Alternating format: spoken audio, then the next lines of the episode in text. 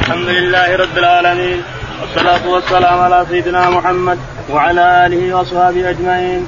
قال رحمه الله: حدثنا إسحاق قال أخبرنا يعقوب قال حدثني ابن أخي ابن شهاب عن عمه قال أخبرنا عروة بن الزبير أنه سمع مروان الحكم والمسور المخرمة يخبران عن خبر رسول الله صلى الله عليه وسلم في عمرة الحديبية، فكان فيما أخبرني عروة عنهما أنه لما كاتب رسول الله صلى الله عليه وسلم سهيل بن عمرو يوم الحديبية على قضية المدة، وكان فيما اشترط سهيل بن عمرو أنه قال: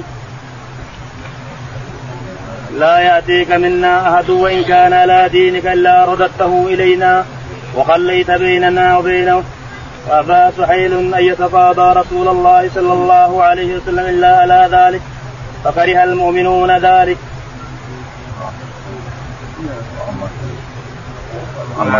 وأمدوا فكلموا فيه، فلما أبى سهيل أن يقاضى رسول الله صلى الله عليه وسلم إلا على ذلك كاتبه رسول الله صلى الله عليه وسلم، فرد رسول الله صلى الله عليه وسلم أبا جندل بن سهيل يومئذ إلى أبيه سهيل بن عمرو، ولم يأتي رسول الله صلى الله عليه وسلم أحد من الرجال إلا رده في تلك المدة وإن كان مسلما. وجاءت المؤمنات مهاجرات، فكانت أم كلثوم بنت عقبة بن أبي معيط ممن خرج إلى رسول الله صلى الله عليه وسلم وهي عاتق، فجاء أهلها يسألون رسول الله صلى الله عليه وسلم أن يرجعها إليهم، حتى أنزل الله تعالى في المؤمنات ما أنزل. قال ابن شهاب: وأخبرني عروة.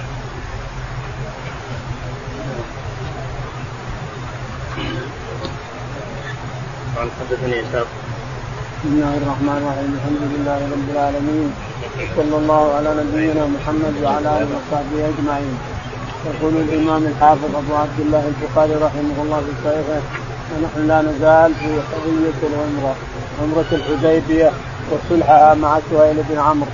الرسول عليه الصلاة والسلام تتقاضى مع سهيل بن عمرو، مندوب المشركين سهيل بن عمرو، والرسول هو الذي يتكلم مع سهيل. يقول البخاري رحمه الله: حدثنا إسحاق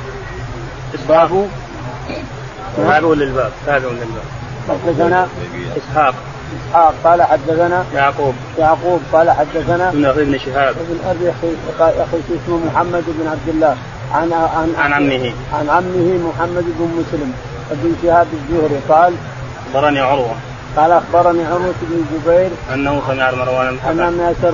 سمع مروان بن الحكم والمسور بن المخرمة يخبران خبرا من خبر رسول الله صلى الله عليه وسلم، يقولان خرج الرسول عليه الصلاة والسلام من المدينة في عمرة الحديبية، فمنعه المشركون. لما وصل إلى الحديبية منعه المشركون، وخرجوا بقبضهم وقضيبهم، وخرجوا بالمواهير وبالمواطافين كما قالوا، يمنع الرسول عليه الصلاة والسلام من دخول مكة. الشاهد أن الرسول احتبس في العمرة في عقب القضية في عمرة الحديبية، وجاءه ناس يتخاطبون معه، وآخر من أتاه سهيل بن عمرو رضي الله تعالى عنه، فحصلت الموافقة بين الرسول وبين سهمر 10 سنوات تضع الحرب أوزارها بين مدينة ومكة 10 سنوات، وأن الناس تراعد هذا وهذا وهذا وكل يزور آله. وشرط عليه سهيل أن من أتاك ولو كان على دينك ترجعه إلينا، اللي يأتيك منا ولو كان على دينك ترجعه إلينا. فامتعضوا المسلمون كافة وكرهوا هذا الشرط، لكن الرسول قبل، والله ورسوله أعلم. فقضاه على أن من أتاه ولو كان على دينه يرجعه إليه، وأول من أرجعه إليه ولد سهيل أبي جندل. وهناك أبو بصير لما رأى أن من أسلم يرد إلى الكفار هرب إلى السيف، جلس في البحر، هناك أبو بصير رضي الله تعالى عنه، وانتقل إليه أبو جندل، وانتقل إليه 40 نفر من أهل السيوف والأبطال، صاروا يسدون العير، كل عير تأتي لقريش محملة الملابس وأرزاق وكذا، يأخذونها ويأكلونها ولا يجيهم شيء. جلسوا على ذلك مدة. المشركين لما رأوا شرطهم هذا أنه أخل بهم قالوا للرسول عليه الصلاة والسلام الجماعة اللي أبو بصير ومن معه خذهم إليك ولا ينتقم شيء ولا حاجة، خذهم إليك هذولا قطعوا أرزاقنا خذهم إليك. فكتب الرسول عليه الصلاة والسلام إلى أبي بصير أن تعالى أنت ومن معك. لما وصل الخطاب وإلى أبي بصير رضي الله عنه على شفير الموت وضع الخطاب على صدره، ولما مات أبو بصير ذهب المسلمون الذين معه إلى النبي عليه الصلاة والسلام إلى المدينة. هذا فعل الله تعالى وتأمر كيف يفعل ربك لرسوله، يشرطون على شروط أن من أتاك ولا على ذي شرطه إلينا الآن يمنعون. فجاء المسلمون وانحازوا عن المدينة وصاروا يقطعون العير عليهم وكل من مر أخذوه. فكتبت قريش أن تضم إليك أبا بصير ومن معه فقد رضينا والشرط مأواهم. نعم. قال ابن شهاب وأخبرني عروة بن الزبير أن عائشة رضي الله عنها زوج النبي صلى الله عليه وسلم قالت إن رسول الله صلى الله عليه وسلم كان يمتهن من هاجر من المؤمنات بهذه الآية يا أيها النبي إذا جاءك المؤمنات وعن عمه قال بلغنا حين أمر الله رسوله صلى الله عليه وسلم أن يرد إلى المشركين ما أنفقوا من هاجر من أزواجهم وبلغنا أن أبا بصير فذكر بطوله.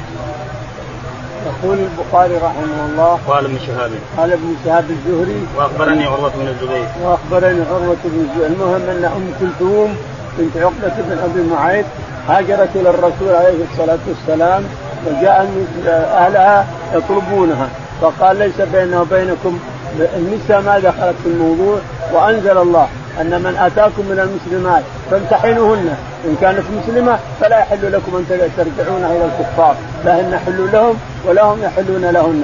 فمن كانت مسلمة أعطوا زوجها الكافر نفقته وخلوها مثلها معكم ولينكحها أحد المسلمين، أما الكافر ما يحل لها خلاص الإسلام يعلو ولا يعلى عليه. فأنزل الله آيات كثيرة في امتحان المسلمات، فالذي تمتحنهن وتعلم أنهن مسلمات صحيحات صادقات لا ترجع إلى الكفار، وانظروا ما أنفق الكافر زوجها عليها يعطيها، وما هرب من المسلمات إليكم كافرة فتقاضوا منه ونفقتها وهذا يتقاضاها منه نفقته، ذلك حكم الله يحكم بينكم. اللي تذهب منكم من المسلمات كافرة أخذوا نفقتها من زوجها، واللي تأتيكم مسلمة أعطوه نفقته عنها إلى آخره. الشاهد أن المسلمات ما ترجع النساء ما يرجعن نزل فيهن آيات. نعم.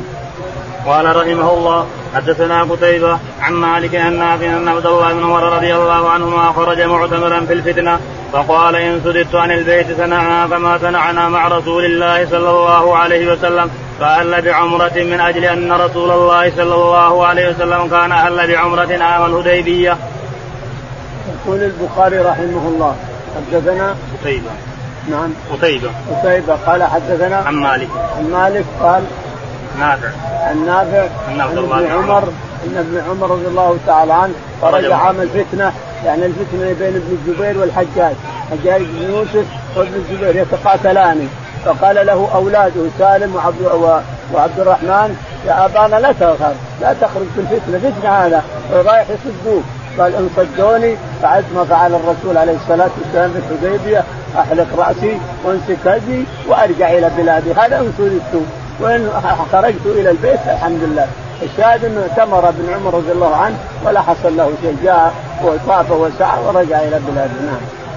قال رحمه الله حدثنا مسدد قال حدثنا يحيى عن عبيد الله النافع عن ابن عمر رضي الله عنهما أنه أهل وقال إن هي بيني وبينه لفعلت كما فعل النبي صلى الله عليه وسلم حين هالت كفار قريش بينه وتلا لقد كان لكم في رسول الله أسوة حسنة.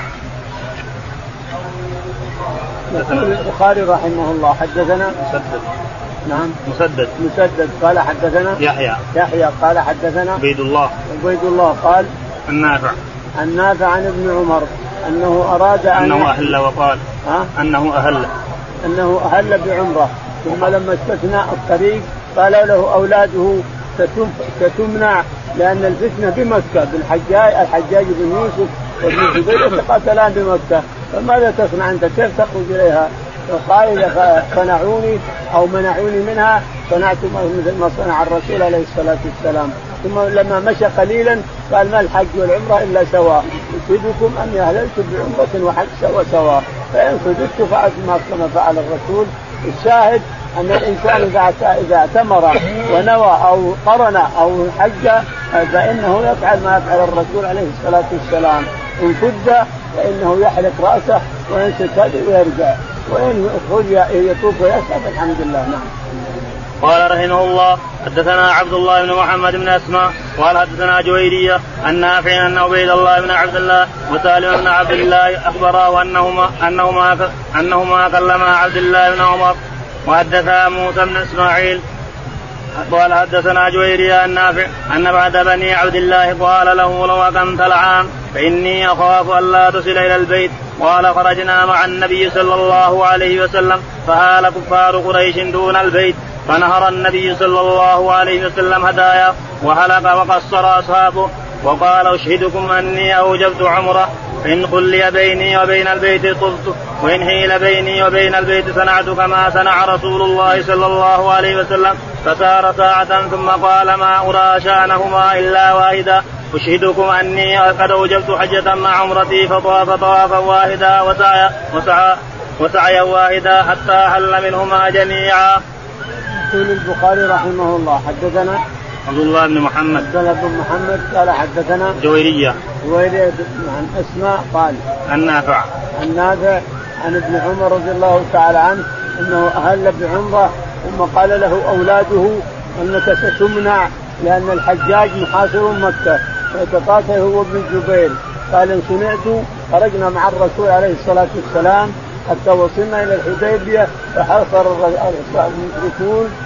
الرسول عليه الصلاة والسلام ومنعوه من الدخول، فإن حفرت فعلت ما فعل الرسول، حلقت رأسي وأحللت وأحللت وأحللت، وإن لم أحصر طفت وسعيت ورجعت.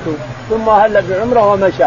لما أخذ ساعة قال ما أرى شأنهما إلا واحد، أشهدكم أني أحللت حجا وعمرة سوا، إن حصرت فهما سوا وإلا طفت. لكنه لم يحصل له حصر ولا شيء، دخل مكة وطاف للحج والعمرة وسعى بهما ورجع سالما. قال رحمه الله حدثني شجاع بن الوليد سمع النذر بن محمد قال حدثنا صخ النافع قال إن الناس يتحدثون أن ابن عمر أسلم قبل عمر وليس كذلك، ولكن عمر يوم الهديبية أرسل عبد الله إلى فرس له عند رجل من الأنصار يأتي به ليقاتل عليه، ورسول الله صلى الله عليه وسلم يبايع عند الشجرة وعمر لا يدري بذلك، فبايعه عبد الله ثم ذهب إلى الفرس فجاء به إلى عمر وعمر يستلم للقتال، فأخبره أن رسول الله صلى الله عليه وسلم يبايع تحت الشجرة. قال فانطلق فذهب معه حتى بايع رسول الله صلى الله عليه وسلم، فهي التي يتحدث الناس أن ابن عمر أسلم قبل عمر. وقال هشام بن عمار حدثنا الوليد بن مسلم قال حدثنا عمر بن محمد العمري قال أخبرني نافع عن عمر رضي الله عنهما أن الناس كانوا مع النبي صلى الله عليه وسلم يوم الحديبية تفرقوا في ظلال الشجر، فإذا الناس محدقون بالنبي صلى الله عليه وسلم، فقال يا عبد الله انظر ما شأن الناس قد أهدقوا برسول الله صلى الله عليه وسلم، فوجدهم يبايعون فبايع ثم رجع إلى عمر فخرج فبايع. يقول البخاري رحمه الله حدثنا شجاع بن الوليد قال حدثنا النضر بن محمد قال حدثنا صقر قال حدثنا نافع عن ابن عمر قال إن الناس يتحدثون أن ابن عمر أسلم قبل أبيه. الناس يتحدثون أن عبد الله بن عمر أسلم قبل أبيه، يعني بايع قبل أبيه، للإسلام ماضي وليس كذلك. عمر وإسلام أبيه ماضي من زمان، لكنه بايع قبل أبيه. عبد الله بن عمر بايع قبل أبيه، والسبب في هذا أن عمر أرسل عبد الله يأتيه بفرس له ليقاتل عليها، فوجد الناس يبايعون. عبد الله أتى بالفرس ووجد الناس يبايعون وعمر متنحي من ناحية أخرى، فبايع عبد الله بن عمر قبل أبيه، فذهب وأخبر عمر فجاء عمر وبايعه. هذه طريقة. الطريقة الثانية أن عمر قال عنده عبد الله بن عمر قال اذهب بأذني الناس أحدقوا بالرسول، ما السبب في هذا؟ اذهب شوف. فجاء عبد الله بن عمر ورأى الناس يبايعون الرسول عليه الصلاة والسلام فبايعه، ثم ذهب إلى أبيه فأخبره فجاء عمر فبايعه. المسألة بيعة ما هي إسلام، ولكن الإسلام ماضي السبب، إنما عبد الله بايع قبل أبيه لا شك في هذا. نعم. قال رحمه الله حدثنا عبد النمير قال حدثنا يعلى قال حدثنا إسماعيل قال سمعت عبد الله بن أبي أوفى رضي الله عنهما قال كنا مع النبي صلى الله عليه وسلم حين اعتمر فطاف فطفنا معه وصلى وصلينا معه وسعى بين الصفا والمروة، فكنا نستره من أهل مكة لا يصيبه أحد بشيء. يقول البخاري رحمه الله حدثنا ابن نمير قال حدثنا يعلى قال حدثنا إسماعيل قال سمعت عبد الله بن أبي أوفى أن الرسول عليه الصلاة والسلام جاء إلى البيت وطاف بالبيت. ليش؟ لأنه شرط عليهم، قالوا السنة هذه حصروها عن مكة، ترجع السنة سنة 6 من الهجرة، ترجع من 16 للقعدة، ترجع وفي السنة الجاية سنة 7 من الهجرة في 16 القعدة تأتي هنا وتطوف وتسعى لك 3 أيام فقط، تطوف وتسعى آمنا 3 أيام ولا تأتي بسلاح إلا السيوف فقط ثم تخرج. فلما جاء سنة 7 من الهجرة أتى الرسول عليه الصلاة والسلام هو أصحابه وطاف بالبيت سعى بين الصفا والمروة وجلس 3 أيام وأراد أن يتزوج ميمونة هنا ويسوي حفلة، فرفض المشركون وأرسلوا علي بن أبي طالب أن الوقت مضى خلاص، الوقت 3 أيام مضى، قل لصاحبك يخرج، فخرج عليه الصلاة والسلام وتزوج ميمونة في الجبل اللي يسمى ميمونة الآن وروات فاطمة. قال رحمه الله حدثنا الحسن بن إسحاق قال حدثنا محمد بن سابق قال حدثنا مالك بن مغول قال سمعت أبا حصين قال أبو وائل لما قدم سهل بن حنيف من صفين أتيناه نستخبره فقال اتهموا الرأي فلقد رأيتني يوم أبي جندل ولو أستطيع أن أرد على رسول الله صلى الله عليه وسلم أمره لرددته والله ورسوله أعلم وما وضعنا أسيافنا على عواتقنا لأمر يفزعنا إلا سخلنا بنا إلى أمر نعرفه قبل هذا الأمر ما نسد منها خصما إلا انفجر علينا خصم ما ندري كيف نأتي له.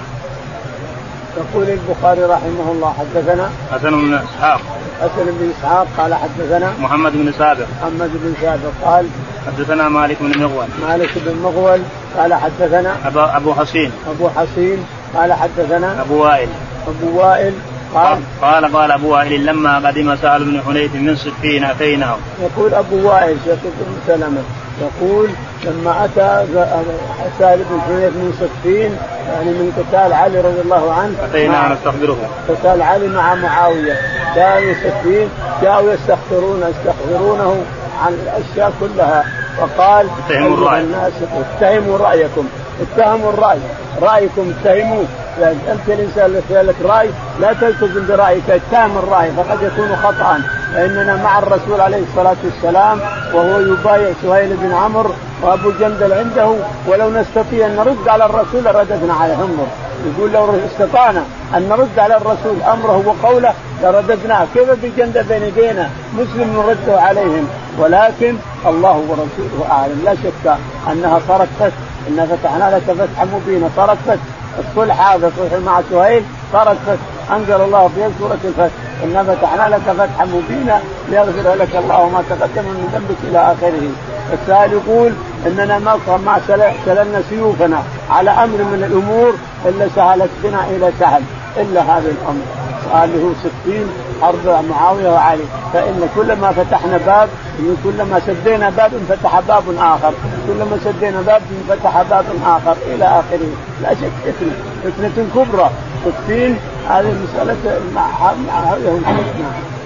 قال رحمه الله حدثنا سليمان بن حرب قال حدثنا حماد بن زيد عن أيوب عن مجاهد بن أبي ليلى عن كعب بن عجرة رضي الله عنه قال أتى علي النبي صلى الله عليه وسلم زمن الحديبية والقمر يتناثر على وجهي فقال يؤذيك هوام راسك قلت نعم قال فاحلق وصم 3 أيام أو اطعم 6 مساكين أو انسك نسيك.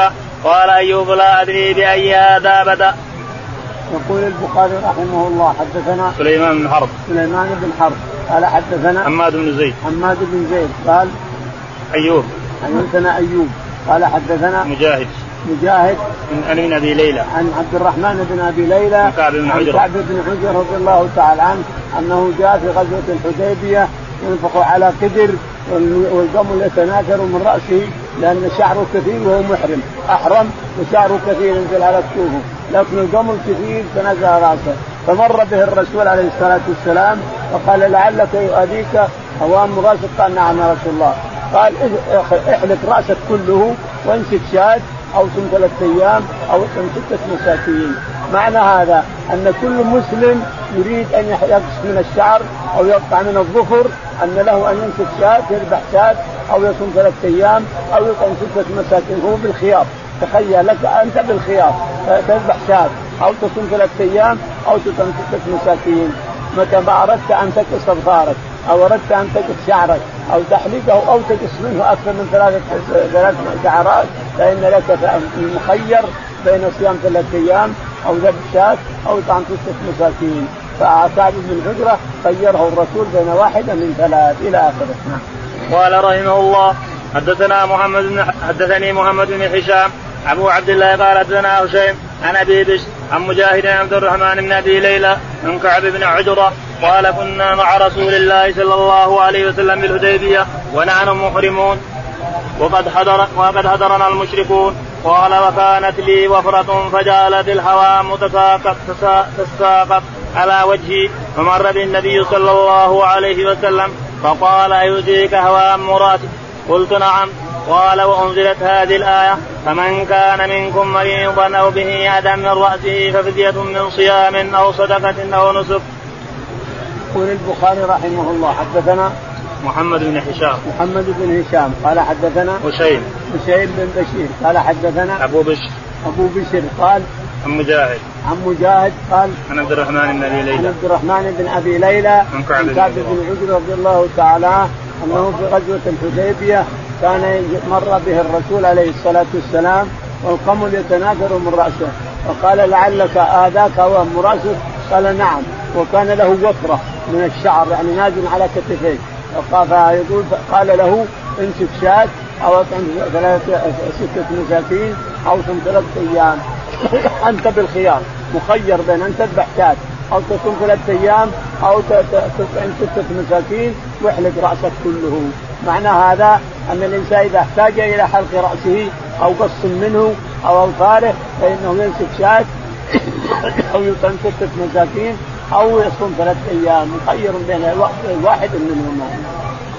قال رحمه الله حدثني عبد الله بن عمار قال حدثنا يزيد بن زريع قال حدثنا سعيد عن قتادة أن أنس رضي الله عنه حدثهم أن ناسا من أكل وعرينا قدموا المدينة على النبي صلى الله عليه وسلم وتكلموا بالإسلام فقالوا يا نبي الله إنا كنا أهل ضرب ولم نكن أهل ريب واستوخموا المدينة فأمرهم رسول الله صلى الله عليه وسلم بزوده ورائهم وأمرهم أن يخرجوا فيه فيشربوا من ألبانها وأبوالها فانطلقوا حتى إذا كانوا ناهية الحرة كفروا بعد الإسلام وقتلوا راعي النبي صلى الله عليه وسلم واستاقوا الزود فبلغ النبي صلى الله عليه وسلم فبعث الطلب في آثارهم فأمر بهم فزمروا أعينهم وقطعوا أيديهم وتركوا في ناهية الحرة حتى ماتوا على حالهم.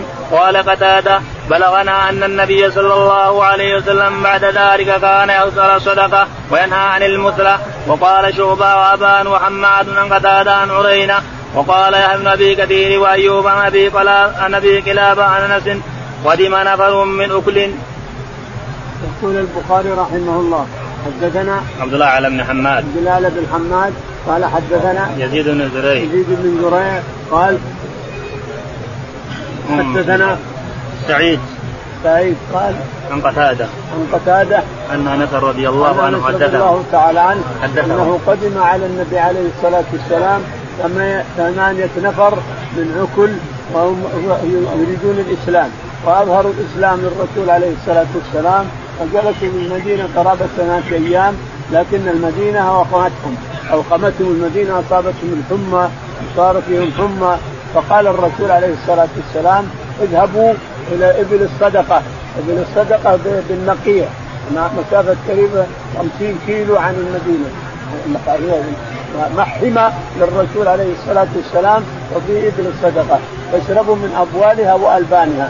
هذا ما يدل عن أبوال ما الطاهر لحمه، أن يؤكل لحمه أبواله الطاهرة. فالرسول عليه الصلاة والسلام أمرهم أن يشربوا من أبوالها وألبانها سوا، يشربوا من الأبوال والألبان. فلو كان نجس البول ما أمرهم بشربه. الشافعي رضي الله عنه يقول البول كله نجس حتى ما يؤكل لحمه، ويستدل بحديث القبرين. كان مرة الرسول بقبرين يعذبان وما يعذبانه كبير، أحدهما لا يستبرئ من البول والثاني ينسي بالنميمة. البول هذا الذي لا يستبرئ منه هو بول نفسه، ما يستبرئ منه، ما يتطهر من البول، ولهذا عذب وحتى جعل الرسول عليهما جريدة تسبح. ولا يجوز أن نقتدي بالرسول في هذه القضية لأنها خاصية به عليه الصلاة والسلام. ما يجوز نحط على قبر ميت جريدة أو شيء، لا يجوز هذا كله، لا يجوز أن نحط جريدة ولا عود ولا شيء، لأن هذا خاص بالرسول عليه الصلاة والسلام، والرسول يعلم الغيب وأخبر بما فعل اثنين فحط عليهما جريدة، وهذا خاص به، لا يجوز لنا نحن أن نحط، لأنك ما تدري، أنت ما تعلم الغيب ولا تدري أن ميتك مرحوم وبالجنة وأنت تحط شجرة تبيه أذى. الشاهد أنهم خرجوا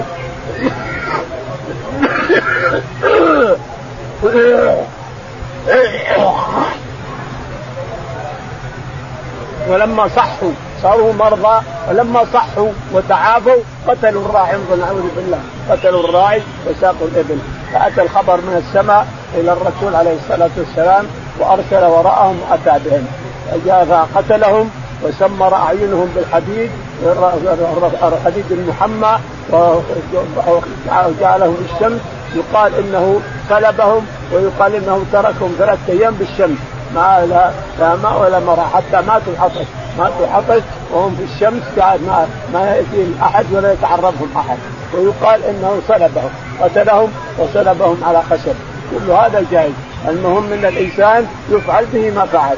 قتلت أخيك بكذا تقتل به، قتلت أخيك بسكين تقتل بسكين، برصاص، بشرب سم إلى آخره. كل ما فعلت بأخيك فمات فإنه يقتل قصاصا بما فعل، إلا أن السيف أحسن من كل شيء، السيف إذا رمته ضربت رأسه بالسيف أحسن من كل شيء. قال رحمه الله: حدثني محمد بن درحين قال حدثنا أبو بن عمر أبو عمر الحوضي قال حدثنا حماد بن زيد قال حدثنا أيوب والحجاج الصواب قال حدثني أبو رجاء مولى أبي قلابة وكان معه بالشام أن عمر بن عبد العزيز استشار الناس يوما وقال: ما تقولون في هذه القسامة؟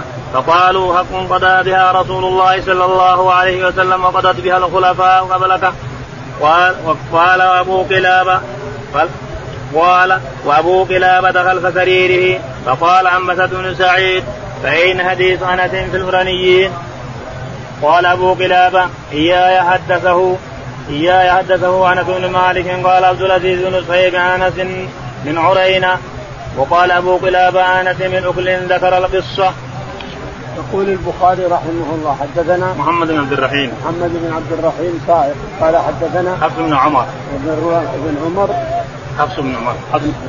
حفص بن عمر قال حماد بن زيد قال حدثنا أيوب عن أيوب قال والحجاج الصواب قال حدثنا أبو رجاء طيب قال وكان معهم في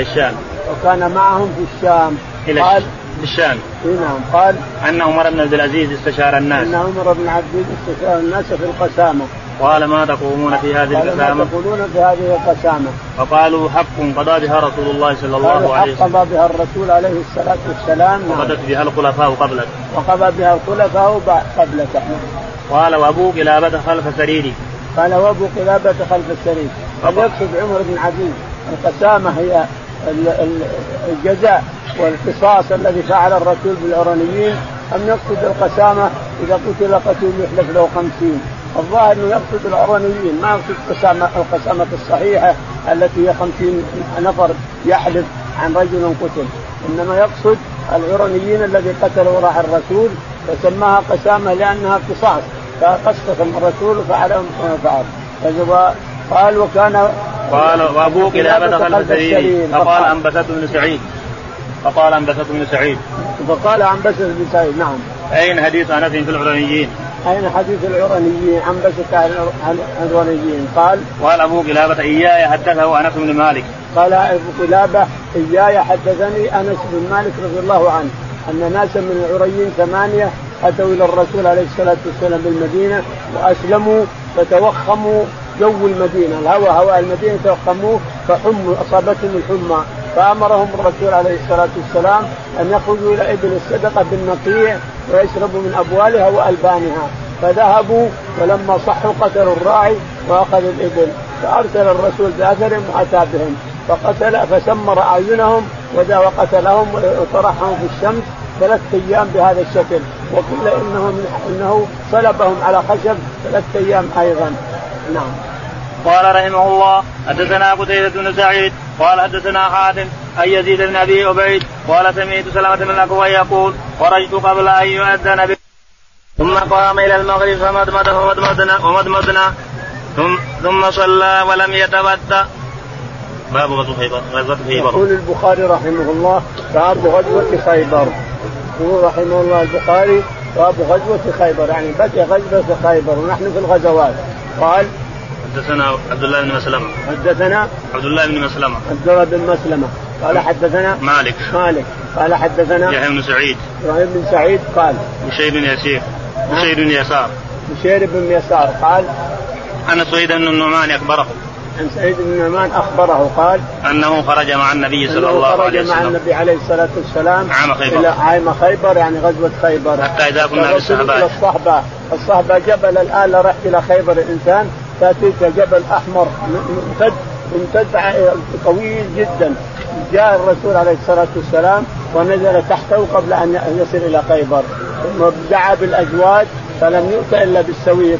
السويق الشعير يحمس ثم يطحن ثم يحطمه عسل وسمن يصير أحسن المآكل. أحسن مأكل تأكله الرسول السويق، الشعير يحمس ويطحن ويحطمه عسل وسمن ثم تأكله من أحسن الأطعمة، فأتى بالسويق وأكلوا منه عليه الصلاة والسلام. ثم صبح خيبر، لما أصبح الصباح ذهب إلى خيبر وصبح خيبر.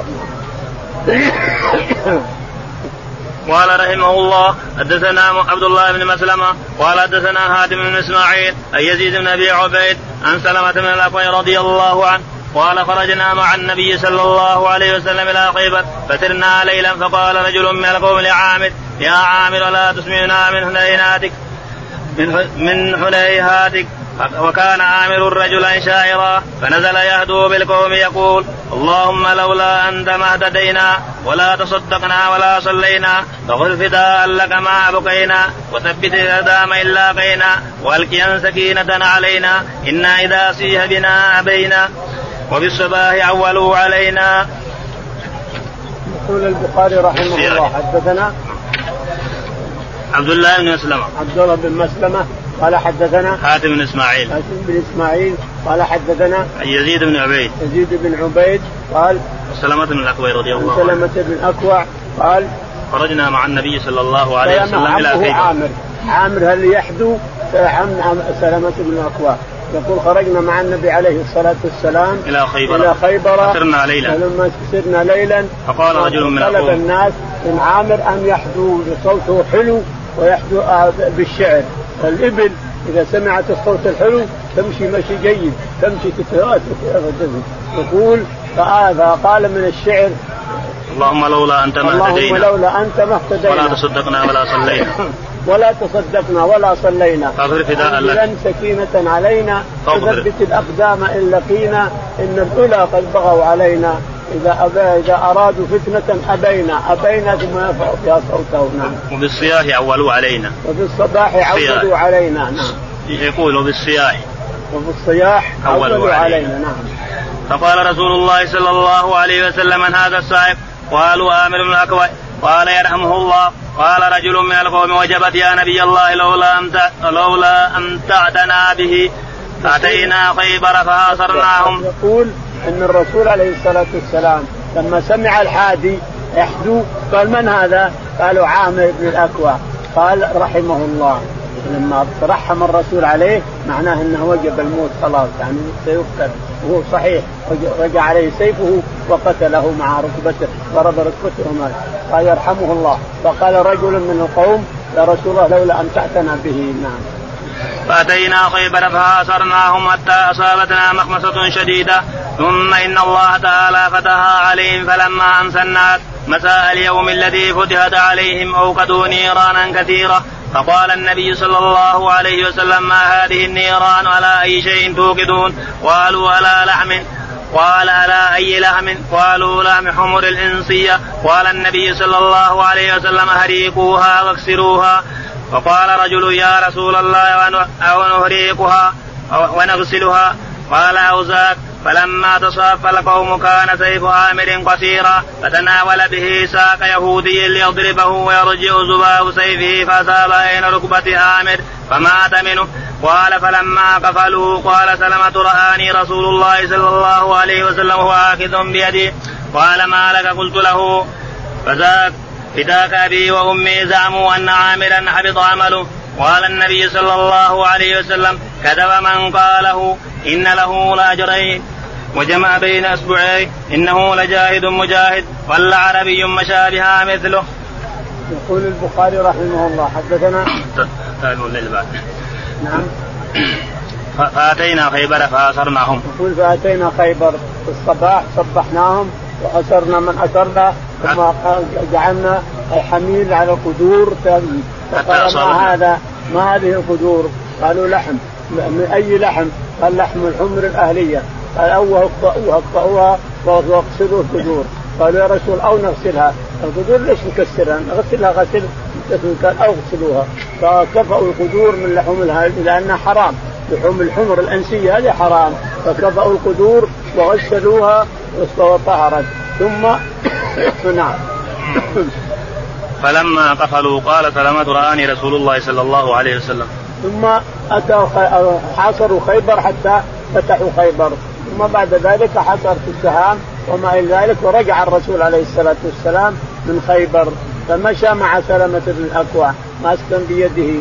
فقال ما لك حزين؟ قال يا رسول الله زعموا أن عمي جابر عمي عامر ابن الأكوع أنه بطل عمله لأن سيفه رجع عليه وقتله وليقتل نفسه بطل عمله.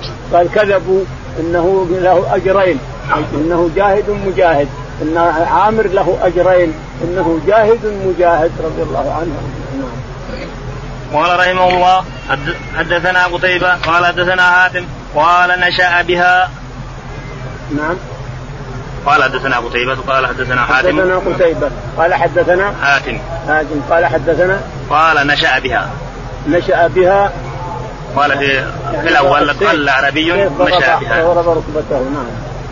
قال رحمه الله حدثنا عبد الله بن يوسف قال أخبرنا مالك عن حميد الطويل عن أنس رضي الله عنه أن رسول الله صلى الله عليه وسلم أتى خيبر ليلة وكان إذا أتى قوما بليل لم يغر بهم حتى يصبح. فلما أصبح خرجت اليهود مساحيهم ومكاتلهم فلما رأوا قالوا محمد والله محمد والخميس. فقال النبي صلى الله عليه وسلم خربت خيبر إنا إذا نزلنا بساحة قوم فساء صباح المنذرين. يقول البخاري رحمه الله حدثنا عبد الله بن يوسف قال حدثنا مالك قال حدثنا حميد الطويل قال حدثنا أنس بن مالك رضي الله تعالى عنه أن رسول الله صلى الله عليه وسلم لما ضربنا من خيبر بات الرسول قبلها ثم لما أصبح الصباح صبح خيبر عليه الصلاة والسلام. يقول فخرجت يهود مساحيهم يريدون أن يشتغلوا فرأوا الرسول عليه الصلاة والسلام قالوا هذا محمد والخميس، يعني محمد معه الخميس الجيش، لأن الجيش 5 أفلاك مقدمة ومؤخرة ويمنى ويسرى وقلب 5، فهذا يسمونه 5 محمد والخميس يعني الجيش. فالشاهد أن الرسول قال خربت خيبر إن إذا نزلنا بساحة قوم فساء صباح المنذرين فدخل عليهم وحاصرهم حتى احتل خيبر بكامله عليه الصلاة والسلام. نعم. قال رحمه الله أخبرنا صدقة بن الفضل قال أخبرنا ابن عيينة قال حدثنا أيوب عن محمد بن سيرين عن أنس بن مالك رضي الله عنه قال سبحنا خيبر بكرة فخرج أهلها بالمساء فلما بصروا بالنبي صلى الله عليه وسلم قالوا محمد والله محمد والخميس فقال النبي صلى الله عليه وسلم الله أكبر خربت خيبر إنا إذا نزلنا بساعة قوم فساء صباح المنذرين فأصبنا من لحوم الحمر فنادى منادي النبي صلى الله عليه وسلم إن الله ورسوله ينهيانكم عن لحوم الحمر فإنها رجس. قال البخاري رحمه الله حدثنا صدقة بن الفضل. نعم. صدقة بن الفضل قال حدثنا ابن عيينة قال حدثنا أيوب قال حدثنا محمد بن سيرين قال أنا أنس بن مالك رضي الله تعالى عنه قال خرج الرسول عليه الصلاة والسلام حتى أتى خيبر ثم صبح خيبر وأتى الناس على حمر الأنسية فقد طبخوا القدور فقال ما هذه اللحوم؟ قالوا أنسية. قال اكفأوها واغسلوا القدور إلى آخره. يقول ثم دخل عليه الصلاة والسلام وقد خرج اليهود بمساحيهم فلما رأوا الرسول عليه الصلاة والسلام قالوا هذا محمد والله هذا محمد والخميس. فقال عليه الصلاة والسلام إن إذا نزلنا بساعة قوم وساء صباح المنذرين فصبحهم وحاصرهم واحتل الحصون كلها. قال رحمه الله حدثنا عبد الله بن عبد الوهاب قال حدثنا عبد الوهاب قال حدثنا أيوب عن محمد عن أنس بن مالك رضي الله عنه أن رسول الله صلى الله عليه وسلم جاء فقال أكلت الحمر فسكت ثم أتاه الثانية فقال أكلت الحمر فسكت ثم أتاه الثالثة فقال أفنيت الحمر فمر مناديا فنادى في الناس إن الله ورسوله ينهيانكم عن لحوم الحمر الإنسية وأكلت القدور وإنها لتفور باللحم. يقول البخاري رحمه الله حدثنا عبد الله بن عبد الوهاب قال حدثنا عبد الوهاب قال حدثنا أيوب قال حدثنا محمد بن سيرين قال أنس بن مالك رضي الله عنه أن النبي عليه الصلاة والسلام جاءه جائع لما دخل خيبر واستقر جاءه شخص قال يا رسول الله أكلت الحمر فسكت ثم قال يا رسول الله أكلت الحمر فسكت ثم الثالثة قال يا رسول الله أفنيت الحمر الإنسية. فنادى مناد أن لحوم الحمر الأهلية حرام فأكفأت القدور وغسلت. نعم. قال رحمه الله حدثنا سليمان بن حرب قال حدثنا حماد بن زيد عن ثابت عن أنس رضي الله عنه قال صلى النبي صلى الله عليه وسلم الصبح قريبا من خيبر بغلس ثم قال الله أكبر خربت خيبر إنا إذا نزلنا بساعة قوم فساء صباح المنذرين فخرجوا يسعون في السكك فقتل النبي صلى الله عليه وسلم المقاتلة وسبى الذرية وكانت السبي صبية فصارت إلى دهية الكلب ثم صارت إلى النبي صلى الله عليه وسلم فجعل يتقها صداقها فقال عبد العزيز بن صهيب لثابت يا أبا محمد أنت قلت لأنس ما أصدقها فحرك ثابت رأسه تصديقا له. يقول البخاري رحمه الله حدثنا سليمان قال حدثنا حماد بن زيد قال حدثنا ثابت البناني قال أنا أنس بن مالك رضي الله تعالى عنه قال النبي عليه الصلاة والسلام صلى الصبح قريبا من خيبر لما باء قرب من خيبر بالليل جلس فلما أصبح ذهب عليه الصلاة والسلام ودخل خيبر وقال إن إذا نزلنا بساحة قوم فساء صباح المنذرين وخرج اليهود بمساحيهم يجدون الشغل فرأوا الرسول عليه الصلاة والسلام فهربوا راجعين إلى حصونهم وقفلوا الحصون فاحتلها الرسول عليه الصلاة والسلام واحدا ووجد صفية في الحصن الكبير فقتل زوجها سلام بن أبي الحقيق اليهودي. لما استعدت أخذها من دحية الكلب فقيل للرسول إن صفية بنت حيي إنها مع دحية الكلب فقال أتنا بها فجاء دحية فقال خذ غيرها وجاء دحية غيرها واحتلها لنفسه عليه الصلاة والسلام. ولما خرج اعتقها وجعل عتقها صداقها بإشارتها بأمرها شاورها أريد أن أعتقك وأجعل صاحبتك صداقة، لأنها بنت من بنات هارون عليه الصلاة والسلام، من بنات الأنبياء، فقال أريد أن أعتقك وأجعل صداقك عتقك، صداقك هو عتقك، فرضيت بذلك فاعتقها وتزوجها. ثم لما استعدت تزوجها ودخل بها في الصحبة، دخلتها على أم سليم رضي الله عنها وأرضاها. قال رحمه الله: حدثنا آدم قال حدثنا شعبة عن عبد العزيز بن صهيب قال سمعت أنس بن مالك رضي الله عنه يقول: استبى النبي صلى الله عليه وسلم صفية فعتقها وتزوجها، فقال ثابت لأنس: ما أصدقها؟ قال: أصدقها نفسها فعتقها. يقول البخاري رحمه الله: حدثنا آدم قال حدثنا شعبة قال حدثنا عبد العزيز بن صهيب عن أنس بن مالك رضي الله تعالى عنه أن النبي عليه الصلاة والسلام أخذ صفية من سبي اليهود، ثم لما استعدت اعتقها وتزوجها بأمرها، شاورها فلا اعتقك وتزوج، فرضيت بذلك، اعتقها وتصدقها. قال ثابت لأنس: أصدقها الرسول. قال: أصدقها عتقها، رقبتها، اعتقها رقبتها، يكفي كذلك، اعتقها خلاص يكفي، العتق أكبر شيء. قال رحمه الله: حدثنا قتيبة قال حدثنا يعقوب عن أبي هادم عن سهيل بن سعد الساعدي رضي الله عنه أن رسول الله صلى الله عليه وسلم التقاه والمشركون فاقتتلوا، فلما مال رسول الله صلى الله عليه وسلم إلى عسكره ومال الآخرون إلى عسكرهم، وفي أصحاب رسول الله صلى الله عليه وسلم رجل لا يدع له شاذة ولا فاذة إلا اتبعها يضربها بسيفه، فقيل: ما إذا منا اليوم أحد كما إذا فلان؟ فقال رسول الله صلى الله عليه وسلم: أما إنه من أهل النار. فقال رجل من القوم: أنا صاحبه. قال: فخرج معه كلما وقف معه، وإذا أسرع معه.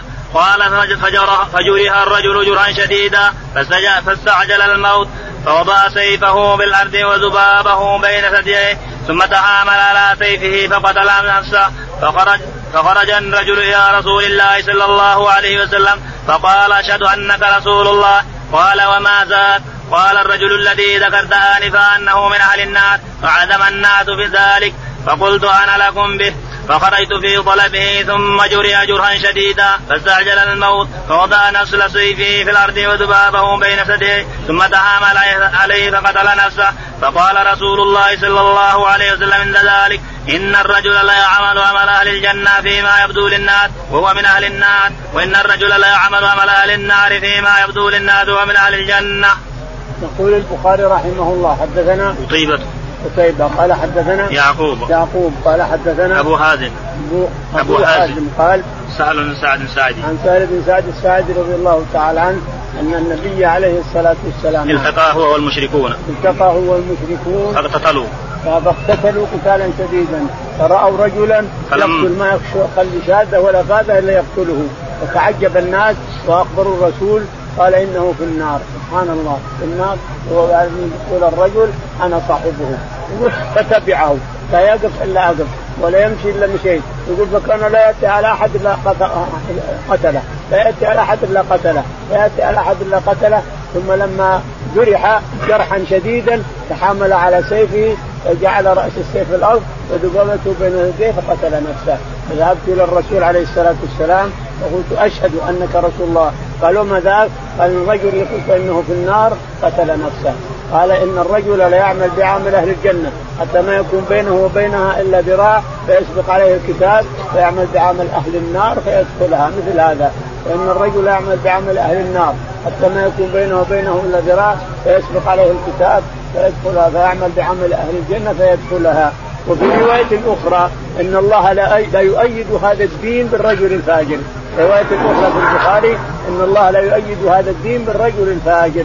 والله أعلم. اللهم اهدنا فيمن هديت، وعافنا فيمن عافيت، وتولنا فيمن توليت، اللهم توفنا مسلمين وألحقنا بالصالحين. رب العالمين.